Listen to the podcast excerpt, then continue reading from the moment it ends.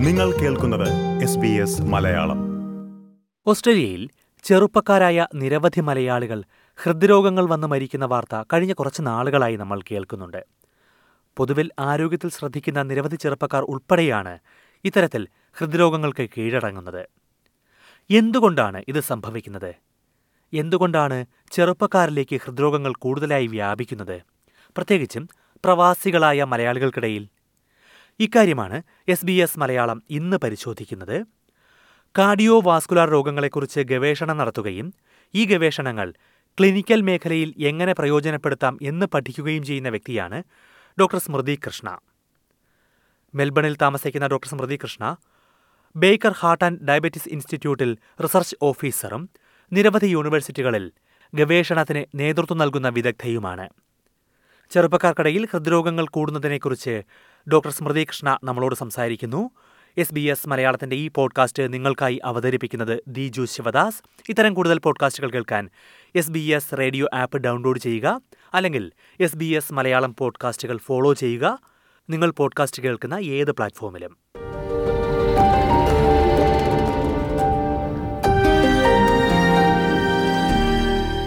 നമസ്കാരം ഡോക്ടർ സ്മൃതി കൃഷ്ണ. സ്വാഗതം S B S മലയാളത്തിലേക്ക്.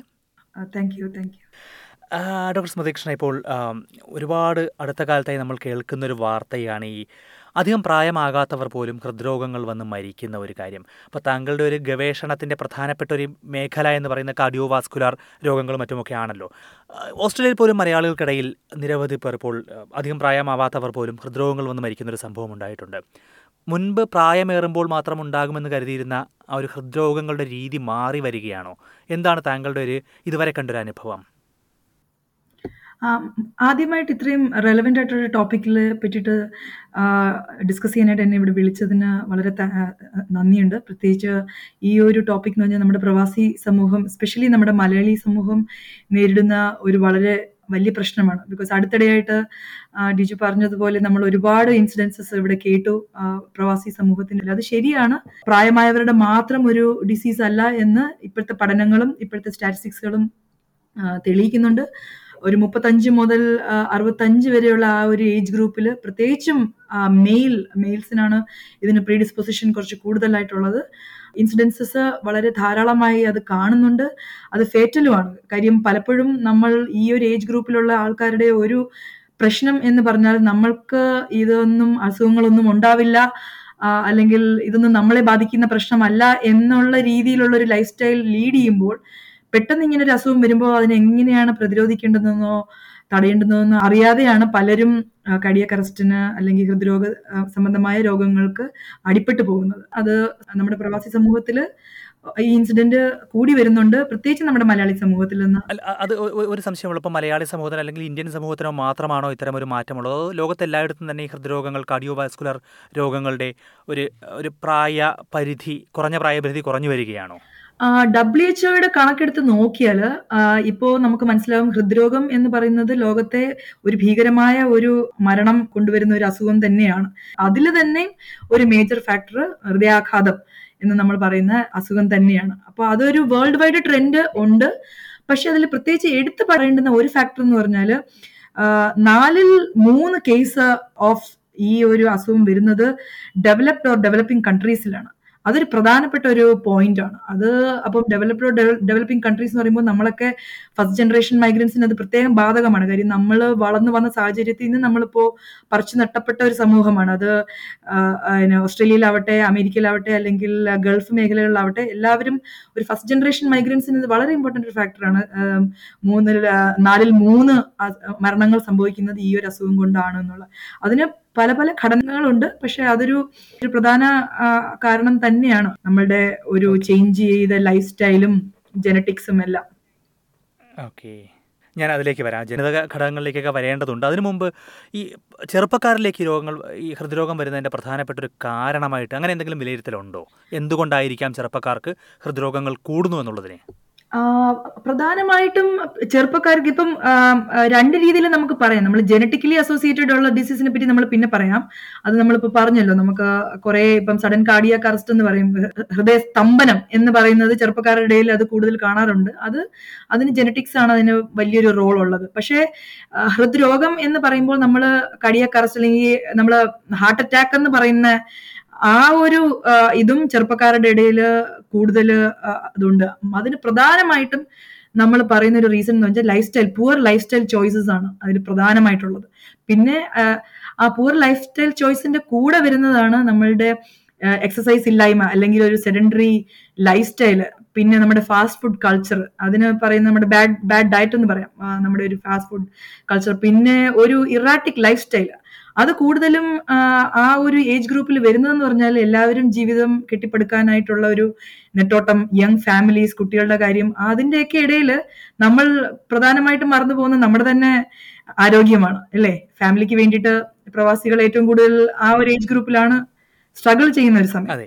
ഈ ഒരു ഏജ് ഗ്രൂപ്പിന് കൂടുതൽ അവർ വൾണറബിൾ ആവുന്നതിന്റെ ഒരു റീസൺ എന്ന് പറഞ്ഞാൽ നമ്മളുടെ ജീവിത സാഹചര്യങ്ങൾ അല്ലെങ്കിൽ ജീവിത നിലവാരങ്ങളിലുള്ള ഒരു ചിട്ടയില്ലായ്മ ജീ ചിട്ടയില്ലാത്ത ഒരു ജീവിതം ലീഡ് ചെയ്യുന്നതാണ് ഫുഡ് ഹാബിറ്റ്സും പിന്നെ അസോസിയേറ്റഡ് ആയിട്ടുള്ള നമ്മളെ ബാഡ് ഹാബിറ്റ്സ് എന്ന് പറയുമല്ലോ ഡ്രിങ്കിങ് സ്മോക്കിങ് ഭക്ഷണം തന്നെ പുവർ ഡയറ്റ് ചോയ്സസ് ഇപ്പൊ നമ്മൾ പറയുന്ന ഹൈ ഫാറ്റ് അല്ലെങ്കിൽ ഹൈ കൊളസ്ട്രോൾ ഫുഡ് ഒരു ഒരു ഹൈ വെസ്റ്റേൺ ഡയറ്റ് അത് സമയം തെറ്റിയുള്ള ആഹാരം. അങ്ങനെ പല പല കാര്യങ്ങൾ നമുക്ക് അതിനായിട്ട് ചൂണ്ടിക്കാണിക്കാൻ പറ്റും. ഓക്കെ അപ്പോൾ സ്വാഭാവികമായിട്ടും ഇപ്പം ഇന്ത്യ പോലുള്ള രാജ്യങ്ങളിൽ ജനിച്ച് വളർന്ന നമ്മളെ നമ്മളെപ്പോലുള്ള ഫസ്റ്റ് മൈഗ്രൻസിന് ഓസ്ട്രേലിയ പോലുള്ള വെസ്റ്റേൺ രാജ്യങ്ങളിലേക്ക് വരുമ്പോൾ ഒരുപാട് ഭക്ഷണ രീതിയിൽ മാറ്റം വരുന്നുണ്ട് ജീവിത രീതിയിൽ മാറ്റം വരുന്നുണ്ട്. അപ്പോൾ അത് ഇത് ഇത്തരം പ്രശ്നങ്ങൾ ഒരു ത്വരിതപ്പെടുത്തുന്ന കൂട്ടുന്ന ഘടകമായിട്ടാണോ മാറുന്നത്?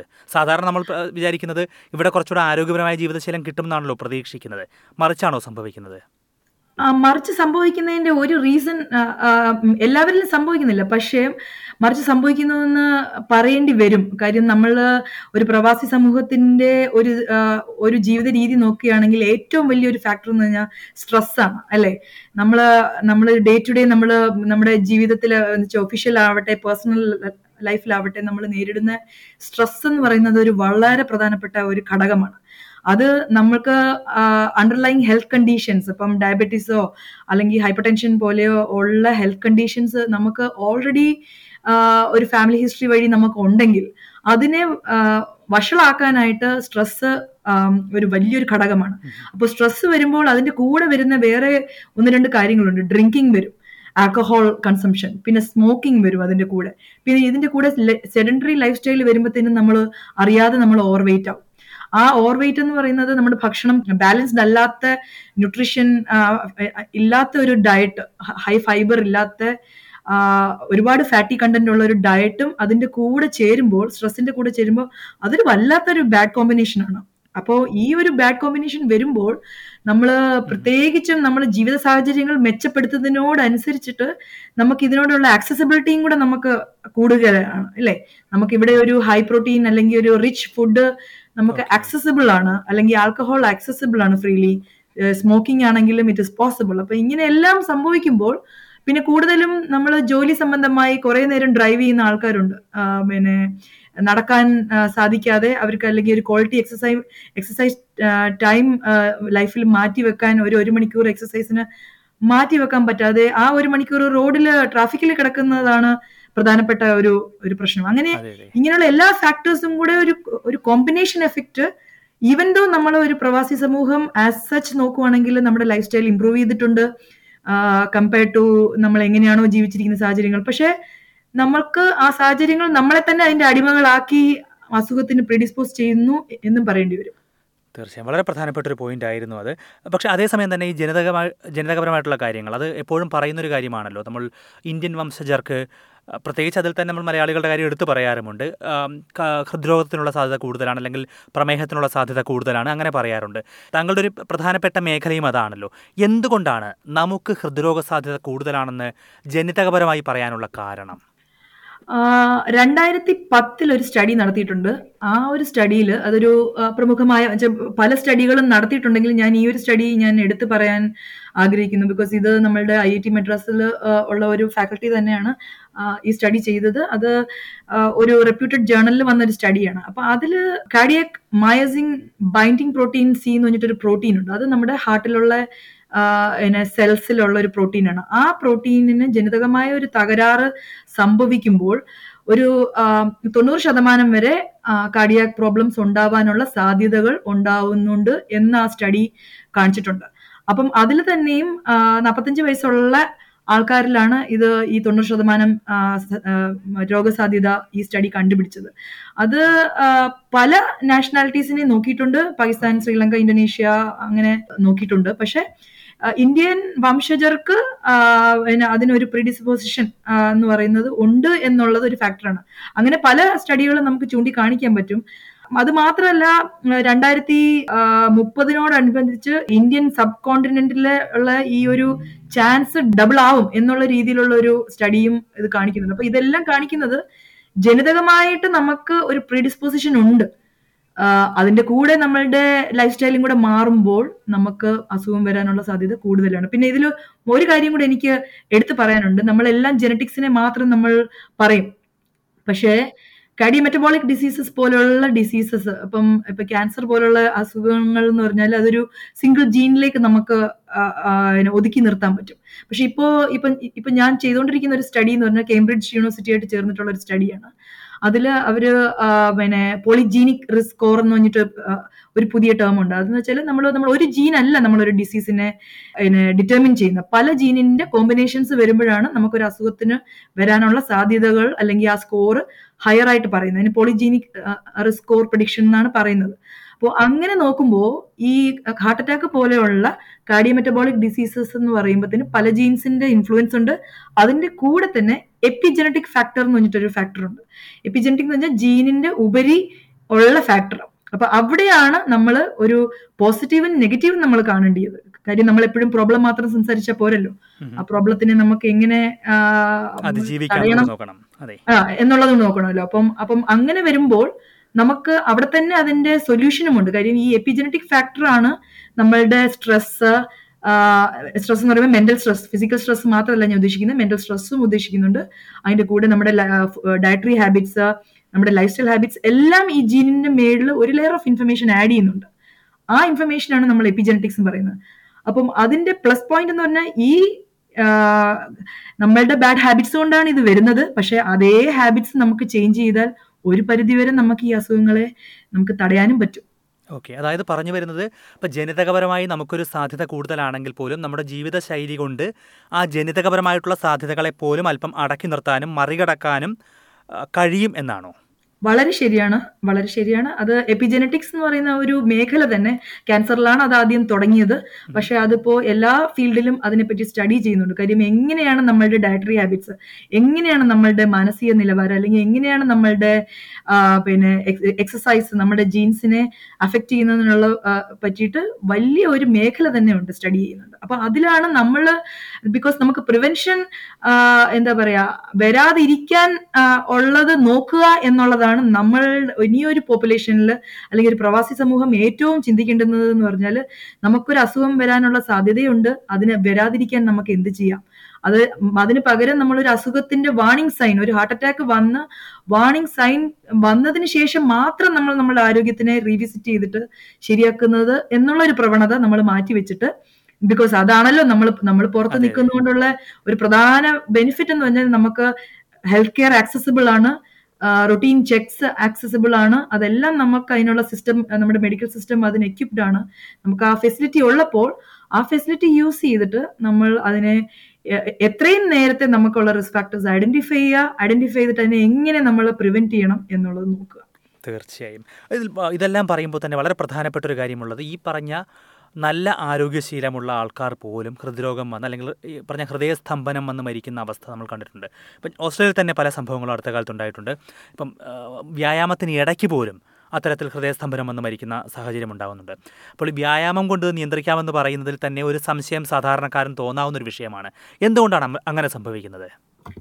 ഇതിലൊരു പ്രത്യേക കാരണം എനിക്ക് പറയാനുള്ളത് ഞാൻ നേരത്തെ ആദ്യം ഹൃദ്രോഗങ്ങളെ പറ്റി സംസാരിച്ചപ്പോൾ ഞാൻ സൂചിപ്പിച്ചു രണ്ട് തരത്തിലെ ഹൃദ്രോഗങ്ങളാണ് ഉള്ളത്. ഒന്ന് സഡൻ കാർഡിയാക് അറസ്റ്റും പിന്നെ രണ്ടാമത് നമ്മൾ കോമൺ ആയിട്ട് പറയുന്നത് ഹാർട്ട് അറ്റാക്ക് എന്ന് പറയുന്നത്. അതിന് പറയുന്നത് മയോകാർഡിയൽ ഇൻഫ്രാക്ഷൻ എന്ന് പറയുന്നത്. അപ്പൊ ഇതിൽ രണ്ടിലും രണ്ടിന്റെയും എൻഡ് റിസൾട്ട് സെയിം ആണെങ്കിലും അതിന് രണ്ടിനും കുറച്ച് വ്യത്യാസമുണ്ട്. ഞാൻ വളരെ സിമ്പിൾ ടേമിൽ പറയുകയാണെങ്കിൽ നമ്മുടെ ഹാർട്ടിന്റെ പ്ലംബിംഗ് സിസ്റ്റത്തിന് വരുന്ന ഒരു കുഴപ്പമാണ് മയക്കടിയിൽ ഇൻഫ്രാക്ഷൻ എന്ന് പറയുന്നത്. എന്നുവെച്ചാൽ ബ്ലോക്കേജ് വരുമ്പോൾ ഹാർട്ടിലോട്ടുള്ള പേശികൾ അല്ലെങ്കിൽ അങ്ങോട്ടുള്ള ബ്ലഡ് സപ്ലൈ കുറയുമ്പോൾ ഉണ്ടാവുന്ന ഹാർട്ട് അറ്റാക്ക് ഇതാണ് ഹാർട്ട് അറ്റാക്ക് അല്ലെങ്കിൽ മയക്കടിയിൽ ഇൻഫ്രാക്ഷൻ എന്ന് പറയുന്നത്. ആ സമയത്ത് നമ്മുടെ ഹാർട്ടിന്റെ ഇലക്ട്രിക്കൽ സർക്യൂട്ടിൽ വരുന്ന പ്രോബ്ലംസിനാണ് സഡൻ കാർഡിയാക് അറസ്റ്റ് എന്ന് പറയുന്നത്. അപ്പൊ ഈ ചെറുപ്പക്കാരിൽ കണ്ടുവരുന്ന ഈ ഉറക്കത്തിലുള്ള മരണങ്ങൾ അല്ലെങ്കിൽ എക്സസൈസ് ചെയ്തുകൊണ്ടിരുന്ന ഒരാൾ വളരെ ചെറുപ്പമായിട്ട് ആരോഗ്യമായിട്ട് നടക്കുന്ന എക്സസൈസ് ചെയ്തുകൊണ്ടിരുന്ന ആൾ പെട്ടെന്ന് കുഴഞ്ഞു വീണ് മരിക്കുന്നു എന്ന് പറയുന്നത് ശരിക്കും പറഞ്ഞാൽ അത് നമ്മൾ അസസ് ചെയ്താൽ അറിയും. അത് നമ്മുടെ ഹാർട്ടിന്റെ ഇലക്ട്രിക്കൽ സിസ്റ്റത്തിന് ഉണ്ടാവുന്ന ഒരു കുഴപ്പമാണ്. അരത്തീമിയ അങ്ങനെയൊക്കെ പറയുന്ന ഒരു സെറ്റ് ഓഫ് അസുഖങ്ങളാണ്. അതിന്റെ ഒരു കാര്യം പ്രത്യേകം എടുത്ത് പറയേണ്ടതെന്ന് വെച്ചാൽ നമ്മളൊരു കോൺസ്റ്റന്റ് ആയിട്ട് നമ്മളുടെ ആരോഗ്യം നമ്മൾ ചെക്ക് ചെയ്യുകയാണെങ്കിൽ നമ്മൾ കറക്റ്റായിട്ട് ചെയ്യുന്നത് ഒരു ജി പിയുടെ അടുത്ത് പോയി നമ്മൾ മെഷർമെന്റ്സ് ഇ സി ജി അങ്ങനെയുള്ള കാര്യങ്ങൾ നമ്മുടെ കൊളസ്ട്രോൾ പ്രൊഫൈൽ എല്ലാം ചെക്ക് ചെയ്യുകയാണെങ്കിൽ ഒരു പരിധി വരെ നമുക്ക് ഇത് കണ്ടുപിടിക്കാൻ നേരത്തെ വാർണിംഗ് സൈൻസ് കണ്ടുപിടിക്കാൻ പറ്റും. അതനുസരിച്ച് നമ്മുടെ ലൈഫ് സ്റ്റൈൽ ചേഞ്ച് ചെയ്യാൻ പറ്റും. പലപ്പോഴും സംഭവിക്കുന്നതെന്ന് വെച്ചാൽ ചെറുപ്പക്കാർക്ക് ആ ഒരു ഏജ് ഗ്രൂപ്പിലുള്ള ആൾക്കാർക്ക് പ്രധാനമായിട്ട് സംഭവിക്കുന്നത് വെച്ചാൽ എനിക്ക് പ്രോബ്ലം ഇല്ല ഞാൻ സ്പോർട്സ് ചെയ്യുന്നുണ്ട് ഞാൻ ജിമ്മിൽ പോകുന്നുണ്ട്. പക്ഷെ അത് ഏതാണ് നമ്മുടെ ലിമിറ്റ് എന്നുള്ളതും കൂടെ നമ്മൾ മനസ്സിലാക്കണം. നമുക്ക് ഒരു എല്ലാ ഒരു ബോഡിക്കും ഒരു ലിമിറ്റ് ഉണ്ട് അപ്പർ ലിമിറ്റ് ഉണ്ട് എക്സസൈസ് ചെയ്യാനുള്ളത്. അപ്പോൾ അവിടെയാണ് ഒരു ഇന്റർവ്യൂ ഒരു വിദഗ്ധന്റെ ഒരു അഭിപ്രായം നമ്മൾ അവിടെ തേടേണ്ടത്. ബിക്കോസ് നമ്മളെ കൊണ്ട് ട്വന്റി കിലോ അല്ലെങ്കിൽ ഫിഫ്റ്റി കിലോ ഹൺഡ്രഡ് കിലോ നമുക്ക് എടുക്കാൻ പറ്റും എന്ന് പറഞ്ഞാൽ നമുക്കത് എടുക്കുന്നത് ശരിയാണോ ലോങ് ടേം എന്നുള്ളത് നമ്മൾ മനസ്സിലാക്കണം. അപ്പോ അതൊരു സ്ലോ പ്രോസസ് ആണ്. അതുകൊണ്ടാണ് ആ ഒരു ഏജ് ഗ്രൂപ്പിൽ കൂടുതലായിട്ട് നമ്മളിപ്പോൾ അത് കേൾക്കുന്നത്. കാര്യം ആ ഇങ്ങനെ എക്സസൈസ് ചെയ്യണം എന്നുള്ളത് കൊണ്ട് പോയി ജിമ്മിൽ പോയി വൺ അവർ നമ്മൾ എന്താ പറയാ ഭയങ്കര സ്ട്രെയിനേഴ്സ് എക്സസൈസ് ചെയ്യുമ്പോൾ അതിന് നമ്മുടെ ബോഡി അഡാപ്റ്റഡ് ആണോ കേപ്പബിൾ ആണോ എന്നുള്ളത് കൂടെ നമ്മൾ ചെക്ക് ചെയ്തിട്ട് വേണം അത് ചെയ്യാൻ. എങ്ങനെ ചെക്ക് ചെയ്യാൻ കഴിയുക? നമുക്ക് ഒരു ജി പി അടുത്ത് പോയാൽ ചെക്ക് ചെയ്യാൻ പറ്റുന്ന ഒരു ജി പി എടുത്ത് പോയിട്ട് നമ്മൾ ഇ സി ജിയും അങ്ങനെയുള്ള പാരാമീറ്റേഴ്സ് എല്ലാം ചെക്ക് ചെയ്യുമ്പോഴത്തേന് നമ്മൾ അരത്തീമിയ പോലുള്ള കാര്യങ്ങൾ നേരത്തെ കണ്ടുപിടിക്കാൻ പറ്റും. അതേപോലെ ഫാമിലി ഹിസ്റ്ററി ഉള്ളവർ തീർച്ചയായിട്ടും അത് നേരത്തെ പോയി ചെക്ക് ചെയ്യണം. ആ സമയത്ത് ഹാർട്ട് അറ്റാക്ക് എന്ന് നമ്മൾ പറയുന്നത് അതെന്ന് പറഞ്ഞാൽ അത് over a period of time ആണ് നടക്കുന്നത്. അതും പ്രത്യേകിച്ചും പ്രവാസി സമൂഹത്തിൽ വളരെ ഇമ്പോർട്ടന്റ് ആയിട്ടുള്ള അത് പണ്ട് നമ്മൾ അത് ഒരു സീനിയർ അല്ലെങ്കിൽ ഒരു ഓൾഡ് ഏജ് അസുഖമായിട്ടായിരുന്നു കൺസിഡർ ചെയ്തിരുന്നത്. ഇപ്പോ മുപ്പതും നാൽപ്പതും വയസ്സുള്ളവർക്ക് എന്തുകൊണ്ട് വരുന്നു എന്ന് ചോദിച്ചാൽ ഇരുപത് വയസ്സ് വരെ നമ്മൾ പ്രീഡിസിപ്പോസ്ഡ് ആണ് നമ്മളുടെ ആർട്ടറിയിൽ ഡെപ്പോസിറ്റ്സ് വരാനായിട്ട്. നമ്മൾ കഴിക്കുന്ന ഭക്ഷണത്തിലുള്ള എക്സസ് കൊളസ്ട്രോൾ വന്ന് ഡെപ്പോസിറ്റ് ആയിട്ട് പ്ലാക്ക് ആയിട്ട് ഫോം ചെയ്യാൻ ഇരുപത് വയസ്സ് മുതലേ തുടങ്ങും. അപ്പോൾ ഒരു ഒബേസിറ്റി മാനേജ്മെന്റ് ഇല്ലാതെ ഇരുപത് വയസ്സ് മുതലേ നമ്മൾ ഫാസ്റ്റ് ഫുഡ് കഴിച്ച് ഭക്ഷണം ഇറാറ്റിക് ആയിട്ട് തോന്നുന്ന സമയത്ത് കഴിച്ച് ശീലിച്ച ഒരാൾ ഒരു നാൽപ്പത് വയസ്സ് കഴി മിഡ് ഫോർട്ടീസ് ആകുമ്പോൾ ഞാൻ നന്നാവാം എന്ന് പറഞ്ഞിട്ട് നമ്മൾ ഡയറ്റ് ചേഞ്ച് ചെയ്താൽ നമ്മൾ ആലോചിക്കേണ്ടതെന്ന് വെച്ചാൽ നമ്മൾ ഒരുപാട് ഡാമേജ് ഓൾറെഡി നമ്മൾ കോസ് ചെയ്ത് കഴിഞ്ഞു. അപ്പോ നമ്മളൊരു നല്ല ലൈഫ് സ്റ്റൈലിൽ കുറച്ചുനാൾ ഒരു ഒന്ന് രണ്ട് വർഷം നല്ല ലൈഫ് സ്റ്റൈൽ നമ്മൾ ചെയ്തിട്ട് പെട്ടെന്നൊരു അസുഖം വരുമ്പോൾ എന്തുകൊണ്ട് എനിക്ക് അസുഖം വന്നു എന്ന് നമ്മൾ ചിന്തിക്കണം. കാര്യം അത് ഒരു വർഷം കൊണ്ട് വരുന്ന ഒരു അസുഖമല്ല ഇതൊന്നും. ഇതൊക്കെ over a. Period of years വരുന്നത്. അപ്പം അവിടെയാണ് നമ്മൾ ഒരു സസ്റ്റൈൻഡ് ലൈഫ് സ്റ്റൈൽ നമ്മൾ എങ്ങനെ നമുക്ക് മുന്നോട്ട് കൊണ്ടുപോവാം. സ്ട്രെസ് ഉണ്ടെങ്കിൽ ആ സ്ട്രെസ്സിനെ നമുക്ക് എങ്ങനെ അലിവിയേറ്റ് ചെയ്യാം? എങ്ങനെ നമ്മുടെ ചെറിയ ചെറിയ ചേഞ്ചസ് നമ്മുടെ ലൈഫ് സ്റ്റൈലിൽ വരുത്തിക്കൊണ്ട് നമുക്ക് എങ്ങനെ നമ്മുടെ ആരോഗ്യത്തിനെ മെച്ചപ്പെടുത്താം എന്നുള്ളത്. തീർച്ചയായും. വളരെ വളരെ പ്രധാനപ്പെട്ട കാര്യമാണ്. വളരെ ഒരുപക്ഷെ പലരും ചിന്തിക്കാത്ത കാര്യങ്ങളാണ് ഇപ്പോൾ ഡോക്ടർ സ്മൃതി കൃഷ്ണ പറഞ്ഞിരിക്കുന്നത്. അവസാനമായി ഒറ്റ കാര്യം കൂടെ അതിൽ ചോദിക്കുന്നത് ഇപ്പം ഇരുപത് വയസ്സ് മുതൽ ഉള്ള ഒരു നമ്മുടെ ശരീരത്തിൽ അല്ലെങ്കിൽ ഹൃദയ ധമനികളിൽ അടിഞ്ഞുകൂടുന്ന ഈ പറയുന്ന കൊളസ്ട്രോളും കൊഴുപ്പുമെല്ലാം ഉണ്ടാകും. നാൽപ്പത് വയസ്സോ നാൽപ്പത്തഞ്ച് വയസ്സോ ആയ ഒരാൾ പിന്നീട് വ്യായാമം തുടങ്ങുമ്പോൾ ഒന്നോ രണ്ടോ വർഷം കൊണ്ടത് മാറില്ല. പക്ഷേ എത്ര കാലം എടുക്കുമായിരിക്കും? അയാൾക്ക് അങ്ങനെയുള്ള ഒരാൾക്ക് ഒരു നല്ല ജീവിതശൈലിയിലേക്കോ അല്ലെങ്കിൽ ആ ഒരു അസുഖത്തിനുള്ള സാധ്യത കുറയ്ക്കുന്ന രീതിയിലേക്കോ എത്താൻ? അത് വളരെ നല്ലൊരു ചോദ്യമാണ്. കാര്യം നമ്മൾ പലപ്പോഴും നമ്മുടെ ആരോഗ്യത്തിനെ പറ്റിയിട്ടും ജീവിതത്തിനെ പറ്റിയിട്ടും ചിന്തിച്ചു തുടങ്ങുന്ന ഒരു സമയമാകുമ്പോൾ നമ്മൾ നമ്മളുടെ ശരീരത്തിന് ഒരുപാട് ഇൻസൾട്ട് കൊടുത്തു കഴിഞ്ഞു എന്നുള്ളത് ആലോചിക്കുമ്പോൾ ഇനി എന്ത് എന്നുള്ളൊരു ക്വസ്റ്റ്യൻ നമ്മുടെ മുന്നിൽ വരുന്നതാണ്. അവിടെയാണ് ഇന്റർവെൻഷൻസ് നമുക്ക് ചെയ്യാൻ പറ്റുന്നത്. കാര്യം ഞാൻ നേരത്തെ സൂചിപ്പിച്ച പോലെ ചെറിയ ചെറിയ ചേഞ്ചസ് ഒരു ജി പി എടുത്ത് പോയിട്ട് നമ്മുടെ ഹോൾ ബോഡി ചെക്കപ്പ് ചെയ്തിട്ട് നമുക്ക് ബ്ലഡ് പ്രഷർ ഉണ്ടോ ഷുഗർ ഉണ്ടോ അതെല്ലാം മനസ്സിലാക്കി കൊളസ്ട്രോൾ ലെവൽ കറക്റ്റ് ആണോ എന്ന് മനസ്സിലാക്കി അതിനെ കൺട്രോൾ ചെയ്യുക പിന്നെയും ഞാൻ ഓർമ്മിപ്പിക്കട്ടെ അതിന്റെ മരുന്നുകൾ കൺട്രോൾ ചെയ്യാന്ന് വെച്ചാൽ നമ്മൾ സിംറ്റത്തിനെ അല്ലെങ്കിൽ റിസ്ക് ഫാക്ടേഴ്സിനെ മാത്രമേ നമ്മൾ കൺട്രോൾ ചെയ്യുന്നുള്ളൂ. അവിടെയാണ് നമ്മുടെ ആക്റ്റീവ് ഇന്റർവെൻഷൻ വരേണ്ടത്. കാര്യം ദിവസം ഒരു അരമണിക്കൂർ മുതൽ ഒരു മണിക്കൂർ മുതൽ എങ്ങനെയെങ്കിലും തീർച്ചയായിട്ടും നടക്കുക. അത് ട്രെഡ്മില്ലാവട്ടെ പുറത്താവട്ടെ നടക്കുക. എന്ന് വെച്ചാൽ ഒരു ആക്റ്റീവ് ലൈഫ് സ്റ്റൈൽ ഉണ്ടാക്കുക. പിന്നെ സമയത്തിന് ഉള്ള ഭക്ഷണം. അത് ഭക്ഷണം നമ്മൾ ഇന്റർമീഡിയറ്റ് ഫാസ്റ്റിംഗ് അല്ലെങ്കിൽ നമ്മൾ നമ്മൾ നമ്മുടെ ഉപവാസം നമ്മളുടെ എല്ലാവരുടെയും ജീവിതത്തിന്റെ അല്ലെങ്കിൽ ഒരു ഭാഗമാണ് ഉപവാസം എന്ന് പറയുന്നത്. അതൊരു റിലീജിയസ് പ്രാക്ടീസ് ആയിട്ടോ അതല്ലെങ്കിൽ ഒരു ഒരു ഡയറ്ററി പ്രാക്ടീസ് ആയിട്ടോ നമുക്ക് അത് ഉപവാസം നമ്മുടെ നമ്മുടെ ലൈഫിൽ ഇൻകോർപ്പറേറ്റ് ചെയ്യാവുന്ന കാര്യം സ്റ്റഡീസ് ഒരുപാട് പ്രൂവ് ചെയ്തിട്ടുണ്ട്. ഉപവാസം കൊണ്ട് നമ്മുടെ നമ്മുടെ ബോഡിയുടെ ഡാമേജസിനെ ഒരു പരിധിയിൽ കൂടുതൽ നമുക്ക് ശരിയാക്കാൻ പറ്റുന്നുള്ള. പിന്നെ ബാലൻസ്ഡ് ആയിട്ടുള്ള നമ്മളുടെ ബോഡി വെയിറ്റ് അപ്പൊ എഗെയിൻ ന്യൂട്രീഷൻ ഒരു ഫാക്ടറാണ് നടത്തം ഒരു ഫാക്ടറാണ് അതിന്റെ കൂടെ വരുന്നതാണ് ഈ ബാലൻസ് ബോഡി വെയിറ്റ് എന്നുള്ളത്. പിന്നെ ബാക്കിയുള്ള ശീലങ്ങൾ ദുശീലങ്ങളെ നമ്മൾ മാറ്റുക കുറയ്ക്കുക. എന്ന് വെച്ചാൽ ഡ്രിങ്കിങ് ലോങ് ടേം ഡ്രിങ്കിങ് ഒരു വലിയ പ്രോബ്ലം തന്നെയാണ് പ്രവാസി സമൂഹത്തിൽ അതേപോലെയാണ് സ്മോക്കിംഗ് സ്മോക്കിംഗ് എന്ന് ഞാൻ പറയുമ്പോൾ ആക്റ്റീവ് സ്മോക്കിങ്ങും പാസീവ് സ്മോക്കിങ്ങും ആണ്. കുട്ടികളുള്ള അച്ഛനമ്മമാർ ഒരു ഒരിക്കലും കുട്ടികളുടെ പ്രസൻസിൽ വെച്ച് അല്ലെങ്കിൽ ഒരു ഫ്ലാറ്റിൽ അല്ലെങ്കിൽ ഒരു റൂമിൽ ഇരിക്കുമ്പോൾ സ്മോക്ക് ചെയ്യാൻ പാടില്ല. കാര്യം സ്മോ പാസീവ് സ്മോക്കിംഗ് പോലും ലോങ് ടേം എഫക്റ്റ് ഉണ്ട് എന്നുള്ളത് കാണിക്കുന്നുണ്ട്. അപ്പം അങ്ങനെയുള്ള ദുശീലങ്ങൾ നമുക്ക് മാറ്റാമെങ്കിൽ ഒരു കൃത്യമായിട്ടൊരു ഇപ്പോൾ ഒരു അഞ്ചു വർഷം ചെയ്താൽ മാറും. അങ്ങനെ പറയാൻ പറ്റില്ല. ബിക്കോസ് ഓരോരുത്തരുടെ ബോഡിയും ഓരോരുത്തരുടെ ജനറ്റിക് കമ്പോണൻസും ഓരോരുത്തരുടെ ലൈഫ് സ്റ്റൈലും ഡിഫറെന്റ് ആയതുകൊണ്ട് നമുക്കൊരു ബ്ലാങ്കറ്റ് ആയിട്ട് എനിക്ക് ഒരു ആൻസർ തരാൻ പറ്റില്ല. ഇത്ര നാൾ നമ്മൾ ചെയ്താൽ ഇങ്ങനെയാകും എന്നുള്ളത്. അതിന് പകരം എനിക്ക് പറയാൻ പറ്റുന്നത് നമ്മുടെ ബോഡിയിൽ നമ്മൾ കൊടുത്ത ഡാമേജസ് ഒരു പരിധിയിൽ കൂടുതൽ നമുക്ക് പ്രൊട്ടക്ട് ചെയ്യാനും റിവേഴ്സ് ചെയ്യാനും ഇങ്ങനെയുള്ള കുറേ മാറ്റങ്ങൾ കൊണ്ട് സാധിക്കും. അതിന്റെ കൂടെ എനിക്ക് പറയേണ്ടുന്ന എടുത്തു പറയേണ്ടുന്നത് stress management mental stress management എന്നുള്ളത് അത് നല്ല ഫ്രണ്ട്സ് സർക്കിൾ മെയിന്റെയിൻ ചെയ്യുക യോഗ മെഡിറ്റേഷൻ പ്രയേഴ്സ് പോലുള്ള കാര്യങ്ങൾ പ്രാക്ടീസ് ചെയ്യുക. ഏതിലാണോ ഒരു ഇൻഡിവിജ്വലിന് ബിക്കോസ് എല്ലാ ഇൻഡിവിജ്വൽസും ഡിഫറെന്റ് ആണെന്ന് ഞാൻ നേരത്തെ പറഞ്ഞു. അപ്പം ഓരോ ഇൻഡിവിജ്വൽസിനും ഏത് പ്രാക്ടീസിൽ കൂടെയാണ് മെന്റൽ സ്ട്രെസ് റിലീവ് ചെയ്യാൻ പറ്റുന്നത് എന്നുള്ളത് അവരത് കണ്ടുപിടിച്ചിട്ട് അത് ചെയ്യുക. കാര്യം മെന്റൽ സ്ട്രെസ് ഇനി നമ്മൾ ഇതെല്ലാം നമ്മൾ എന്ത് ഡയറ്റും എക്സസൈസും എല്ലാം കൺട്രോൾ ചെയ്താലും പെർപ്പച്വൽ ആയിട്ടുള്ള നമുക്ക് മെന്റൽ സ്ട്രെസ് ഉണ്ടെങ്കിൽ ഇതൊന്നും ചെയ്യുന്നതുകൊണ്ട് നമുക്ക് ഫലമില്ലാതാവും. ബിക്കോസ് അതൊരു വലിയ റിസ്ക് ഫാക്ടർ തന്നെയാണ്. അപ്പോൾ ഒരു കോമ്പിനേഷൻ എഫക്റ്റ് ആണ് നമുക്ക് ഇവിടെ വേണ്ടുന്നത്. കൺട്രോൾ ചെയ്യാനായിട്ട്. തീർച്ചയായും. വളരെയധികം നന്ദി ഡോക്ടർ സ്മൃതി കൃഷ്ണ ഇത്രയും കാര്യങ്ങൾ വിശദീകരിച്ചതിന്. കാര്യം ഒരുപാട് പേർക്ക് അറിയാത്ത വിഷയങ്ങളാണ്. അത് ഇത്രയും ലളിതമായ മലയാളത്തിൽ വിശദീകരിച്ചതിന് വളരെയധികം നന്ദി. വളരെ താങ്ക്സ്